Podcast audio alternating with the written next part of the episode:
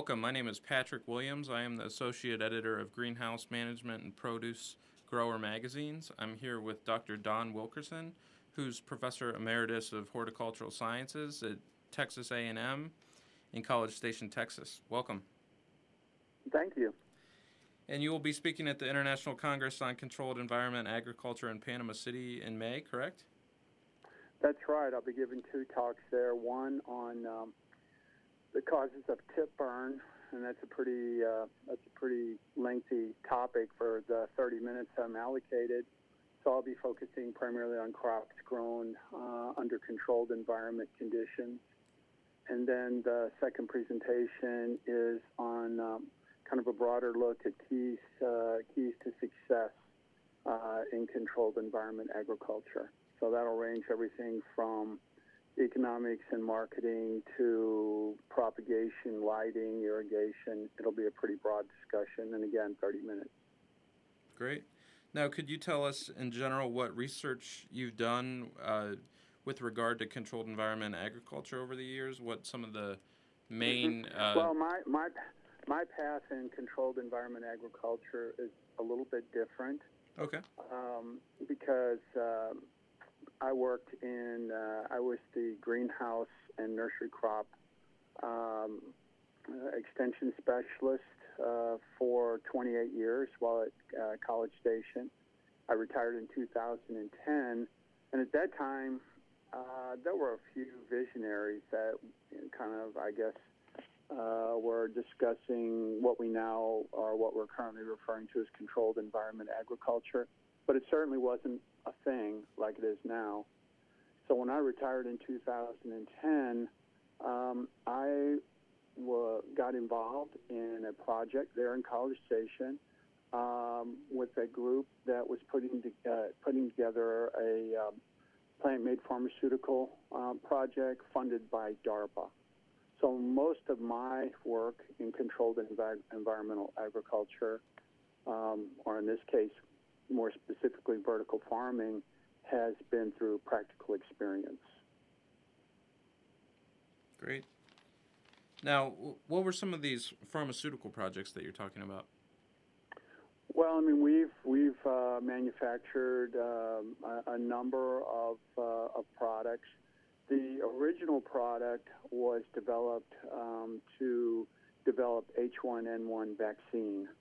Oh wow! So it's it's a pro- it's a process by which um, monoclonal antibodies are used as the building blocks towards de- developing a variety of therapies. In this case, um, a, a, flu vaccine. But we've worked on cancer therapies. We've worked on uh, we've worked on some animal um, animal products. So um, uh, it's it's I think sometimes people get it confused with growing medicinal plants, and it's certainly not it's not growing medicinal plants. It's a we we grow only one plant, Nicotiana benthamiana, and um, that plant it through a kind of a lengthy process that we don't have time to go into here. But it's um, it's uh, uh, then through uh, this this process, it uh, develops the building blocks for these various uh, pharmaceutical uh, products. So all of my all of my uh, background with controlled environment agriculture hasn't been necessarily from the standpoint of formal research, although just like any commercial operation, we're we're constantly um, testing and evaluating, and but it's more like practical practical research versus a uh, more basic type research. Great, and I know I know you're giving one of these speeches here on keys to success. Now, could you tell me a little bit about what some of those are? What and the keys to success are? Absolutely, yeah. Uh, you know, probably some of them are pretty. Some of the most important keys to success are probably the most basic and obvious, um, but sometimes overlooked. I think one of the big ones that I see as a rather consistent uh, issue is that some individuals become so taken by the notion of controlled environment by a vertical farming, by using LED lights, growing plants in a new and different way. They get so caught up in the technology that they don't spend maybe enough time thinking about, okay, well, what's my economic model going to look like? Uh, where where are these products going to go? Um, what what's the our pricing strategy? What are, what's our costs? What are where are our principal costs? What what can we do to control our costs?